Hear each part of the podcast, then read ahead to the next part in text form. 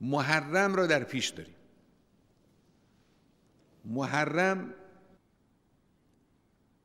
از دو جهت مورد احتمام است. یکی از جهت بزرگ داشته یک خاطره بینظیر تاریخ. نه در مصیبت و غم و اندوه که هست البته بلکه بینظیر در حماسه و بروز برجستگی های انسان برجستگی های اهل حق. وضعیت امام حسین را اگر شما ملاحظه کنید خواهید دید که اون حرکت اون قیام با این خصوصیات بی‌نظیره. ما خیلی قیام داشتیم. اما این قیام با این خصوصیات بی‌نظیر. سلطه باطل با قصاوت تمام و با وقاحت تمام. روز به روز رو به افزایش. هیچ امر به معروف و نهی از منکری هم ممکن نیست. به قدری فضای رعب زیاده که آمرین به معروف و ناهین عن المنکر سعی می‌کنن در معرض امر به معروف و نهی از منکر قرار نگیرن. حتی افراد جسور و گستاخ. یعنی مثل عبدالله ابن زبیر مثلا آدم جسوری بوده خیلی آدم گستاخی است. اما سعی می‌کنه مواجهه پیدا نکنه. انقدر وضعیت سخت. مواجهه با دستگاه خلافت پیدا نکنه یه کسی مثل عبدالله ابن جعفر که برادرزاده امیرالمومنین و داماد امیرالمومنین و شوهر جناب زینبه سعی می‌کنه که با دستگاه خلافت نزدیک بشه حتی. چون اصلا غیر از این چیزی متصور نیست.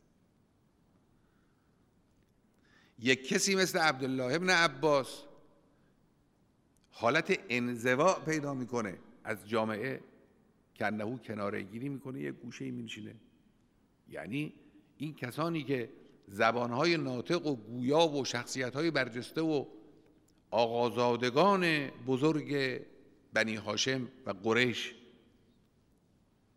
و جوانهای نامدار صدر اسلام بودن که هر کدامی تاریخچه ای از افتخارات پشت سرشونه اینا جرأت نمی‌کنن بیان وسط میدان چه برسه مردم عادی. نه فقط در شام حتی در مدینه. حتی در خود مدینه. ما شما وضع مدینه رو مقایسه کنید با بقیه جاهای دیگه که اون مرکزیت رو هم نداشته. این شرایط اون اختناق عجیب و غریبه. اون وقت قیام امام حسین در اینجا برای این است که این سلطه رو در هم بشکنه. حرکت امام حسین برای در هم شکستن این سلطه است. منتها به قصد قدرت طلبی نیست. ولا ظالما ولا مفسدا. ما خرجت و اشرن ولا بطرن ولا ظالما ولا مفسدا. مثل بقیه افرادی که قیام می‌کنن خروج می‌کنن می‌زنن می‌کشن برای اینکه قدرت رو قبضه کنن برای این هم نیست. بلکه برای امر به معروف و نهی از منکر. دو عاقبت هم ممکنه براش پیش بیاده که اینکه پیروز بشه یکی هم اینکه کشته بشه. با اون وضع فجیعی که برای او قابل تصور بود ولو بدون علم امامت. خب معلومه. هیچ ملاحظه ای نداشتن اینها. در یک چنین شرایطی همون کاری رو امام حسین می‌کنه که در آیه مباهله که این ایام روزهای مباهله بود پیغمبر اکرم به نقل قرآن کریم با نصارا کرد. یعنی اولادش رو نسایش رو انفسش رو آورد میدان.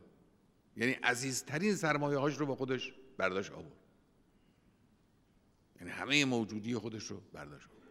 برای دفاع از حقیقت و برای قیام لله.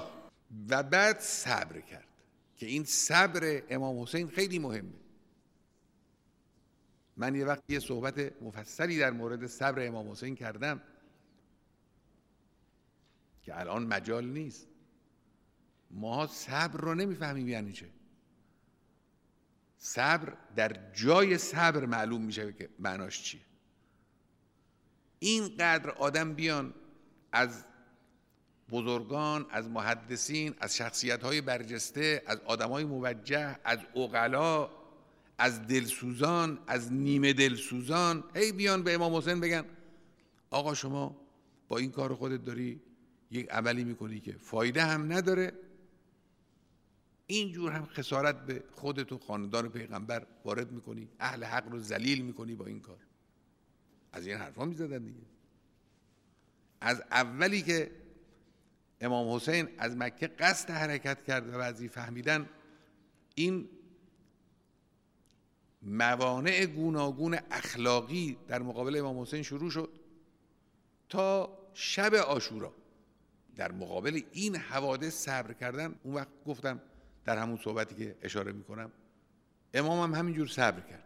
امام رضوان الله علیه صبر او هم همینجور بود. اینقدر به امام گفتن آقا این جان این جوونا از بین میره اینجور کشته میشن مملکت خراب میشه. در دوره نهزت گفتن بهترین جوونها رو شما دارید به دم کشتن می‌دید. صبر کردن در مقابل این خیرخواهی های ناشیانه خیلی کار عظیمی است خیلی کار بزرگی است خیلی قدرت می‌خواد. صبر کرد. همه صبر در مقابل فشارها و مصائب جسمانی نیست. این فشارهایی که وارد میاد به عنوان مسلحت طلبی مسلحت جویی آقا برخلاف مسلحت دارید کار می‌کنید. صبر کردن در مقابل اینها و راه بین و روشن و رشد را راه نکردن این اون صبر عظیم و صبر جمیلی است که امام حسین علیه السلام انجام داد. بعد هم که با اون وضع فجی یکی یکی دوستانش مثل کسی است که ذره ذره بدن او رو قطع قطعه کنن. امام حسین در روز آشورا اینجوری بود. اینجور نبود که حالا یک بمب بیفته ای از افراد کشته بشن. نه همچین هر نفری از این اصحاب که می‌رفتن هر نفری از این اهل بیت که می‌رفتن مثل این بود که یک عضوی از اعضای حضرت را یک قطعه از بدن مبارک اون حضرت را دارن جدا می‌کنن و حضرت یکی یکی رو صبر کرد. این جرعه های صبر را یکی یکی نوشید. این حرکت به این عظمت نتیجهش هم معلوم شد. نتیجه این شد که اون ارزش هایی که امام حسین می‌خواست در دنیا بمانه اونا مند قرآن مند اسم اسلام مند ارزش های اسلامی مند حدیث پیغمبر مند و در دایره محدودتر و مهمتری تشیع مند که مکتب اهل بیت باشه.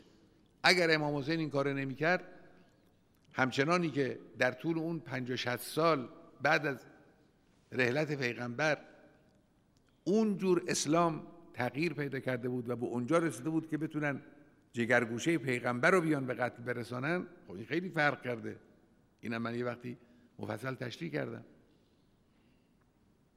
کار به کجا برسه که در دنیای اسلام که بیان؟ مثل امام حسینی را مثل زینب کبرایی را فرزندان پیغمبر را جگرگوشگان پیغمبر را. علنا صریحا بکشن یا اسیر بکنن خیلی باید اوضاع فرق کرده باشه. همچنانی که در اون 50 60 سال اونقدر اوضاع فرق کرده بود به فاصله اندکی چندین برابر او اوضاع فرق می‌کرد و به کل اسلام از بین می‌رفت. اگر امام حسین این کار را نمی‌کرد. امام حسین در واقع مثل اون میخ عظیمی شد که این خیمه ای رو که داشت طوفان می‌برد نگه داشت با خون خودش. خب این بزرگترین حماسه تاریخ اسلام بلکه بزرگترین حماسه تاریخه اینو باید حفظ کرد. اینو باید زنده نگه داشت. اینو باید به عنوان یک گره گشا در امور همیشه تاریخ مسلمین مورد استفاده قرار داد.